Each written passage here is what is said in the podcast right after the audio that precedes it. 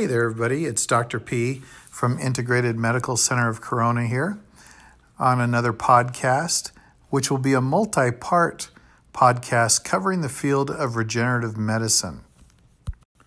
So, first things first, what does regenerative medicine mean? What does it stand for and what does it imply? So, you know, the words when you look at it, regenerative medicine means to regenerate, to grow back, to build up. And that essentially is what different components of this field claim to do. So I'm going to, again, as we try to do in all of our podcasts, are make things pretty simple. So the main buzzword that everybody hears is stem cells. Stem cell this, stem cell that. More often than not, we hear about some athlete who had a stem cell treatment and they're doing fantastic. They're back on the field, performing, doing really well. And this truly is the case. It does work if it's done correctly. That's the key.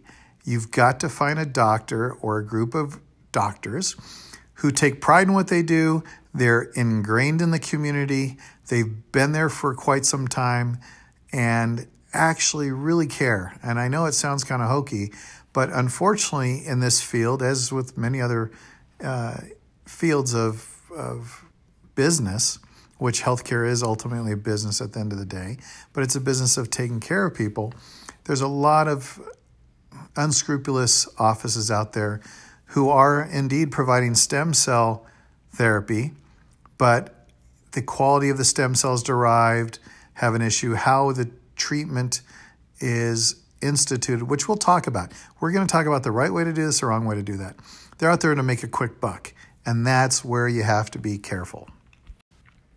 So, as with most topics, I'm going to tell you basically personal experience uh, with that topic. So, about a year and a half ago, I had a meeting set up with a gentleman I was going to meet with and chat about becoming our uh, spine surgeon for our center. His name's Dr. Wayne Cheng. Uh, he's very prominent orthopedic spine surgeon in the Inland Empire. In fact, he was uh, one of the big fish over at Loma Linda for quite some time. And I'm proud to say he has joined our group and is now our spine surgeon uh, with uh, his associate, Dr. Gordon Yee, for about the last six months. But nonetheless, when I first met him, we were at a meeting with a stem cell company. And the stem cell rep was there, you know, bought us a nice dinner. And basically, they're trying to get you to use their product, which ultimately is pretty darn expensive. We'll go over that in a moment. But he was talking about different doctors, and they had this result with this patient. A podiatrist had this result with that patient, and just kind of going through it, which we patiently listened to. And so my first question was well, show me the research, show me the literature that backs up what you just explained to us.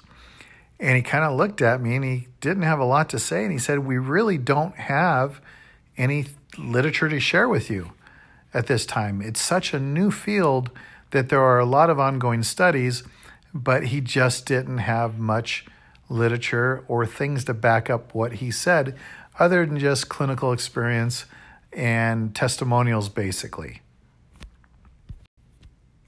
So, this created a little bit of a problem for me because essentially most of these procedures do cost in the thousands of dollars, anywhere from 1500 to 5000 on up, depending on which body part is necessary to administer the stem cell treatment. So, my personal conflict is I really have a hard time telling a patient to spend out of pocket or in any other manner of reimbursement a, a hefty sum of money, and I couldn't give them some type of not necessarily a guarantee, but an indication on how well they're going to do. And that's just the conscience that I have and we have in our, our office. Unfortunately, you see a lot of people holding seminars about stem cells and they're going to have a dinner and explain all about it and how great things are and you know they're going to basically feed you the story that you get from these stem cell companies but they're not going to guarantee you squat. That's the problem. And again, is is there a money back guarantee? No, there's not. Are they going to give you any percentile uh, as far as what percent of patients improve, how likely you are to do well? No, they're going to make it sound like rainbows and, and unicorns if you write a check for them that day. And that's the problem. You have some people that don't necessarily have the same conscientious approach to healthcare that we do, and, and that's critical. So the goal is to be well informed. Going to these free lunch, free dinner meetings that different doctors put on to simply gather information is a really good thing. In no way, shape, or form would I ever commit to any type of treatment package or anything that they're trying to promote at these meetings until you've done more research. There's no such thing as a free dinner or a free lunch. At the end, they're trying to get you to write a check. So, in no way, shape, or form would I do that. I would simply go get information and then move on from there. And I'm going to kind of give you some of those pointers right now. So, what are stem cells? Basically, stem cells are a very primitive type of cell that will grow into any other type of tissue. So I like referring to stem cells as seeds. So if you put a stem cell in an area of cartilage, it should grow into cartilage cells and tissue. If you put it into a ligament, it should grow into ligamentous type tissue.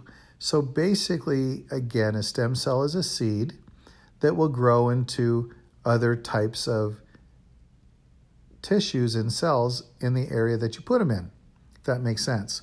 So, for example, most treatments, there's various treatments for stem cell, but one of the common ones that we're chatting about is for severe degenerative arthritis or degenerative joint disease or degenerative disc disease, which with those conditions, we're going to have a whole podcast on it in itself.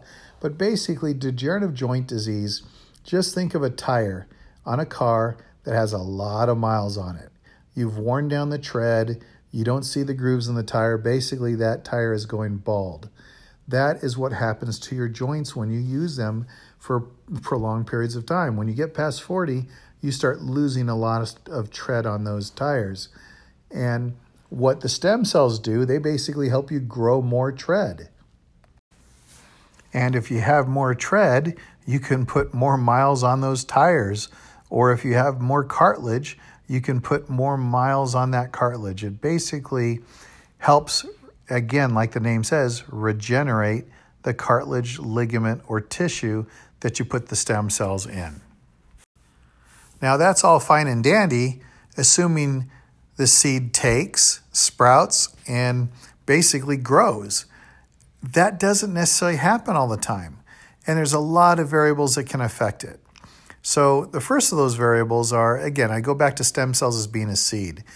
If you were just to grab a seed, I don't care if it's grass or any other seed, and you just throw the seed up on top and you just leave it there and you hope the seed grows, well, sometimes it does, sometimes it doesn't. Let's say it's hot that day, the seed dries out, rots, birds eat it, things like that. Now, on the flip side, let's say you were able to go before you plant the seed Wherever you're going to plant that seed, you get in there and rake back the dirt a little bit. You kind of create a surface for that seed to take. So you clean it up a little bit. Then you put the seed in. Then you add a little topsoil. And then the seed starts to sprout. Once the seed starts to sprout, you add a little fertilizer. Once the seed t- sprouts, it has the fertilizer, it's more likely to take hold, grow, and be a viable product, whatever that seed grows into. That is the same thing here. The problem is those extra steps, the step of grading that dirt back a little bit, creating an environment for the seed, planting the seed, then adding some topsoil, then fertilizing. That doesn't happen in the majority of people that I'm aware of that are doing stem cell therapy. And that's why the outcomes just vary. I'd like to say it's 50 50, but I can't even say that with patients who I've seen who've gone elsewhere for stem cell therapy. So let's get to the hard, cold facts on why this extensive process on helping these stem cells grow doesn't really take place. Well, first of all, this new process or set of processes as far as, you know, tilling and prepping the soil, adding the topsoil, adding the fertilizer, it's new. That's only been around literally for months and months. This isn't something that's been around for years. So I do give some of these docs the benefit of the doubt that they're not even aware this newer way of approaching stem cell therapy is there. Number two, unfortunately, like I mentioned earlier, it is a business. And the more things you do for an individual at the same price point eats into the profit margin. So uh, some of these docs are, you know, for example, they're charging $5,000 to do a knee.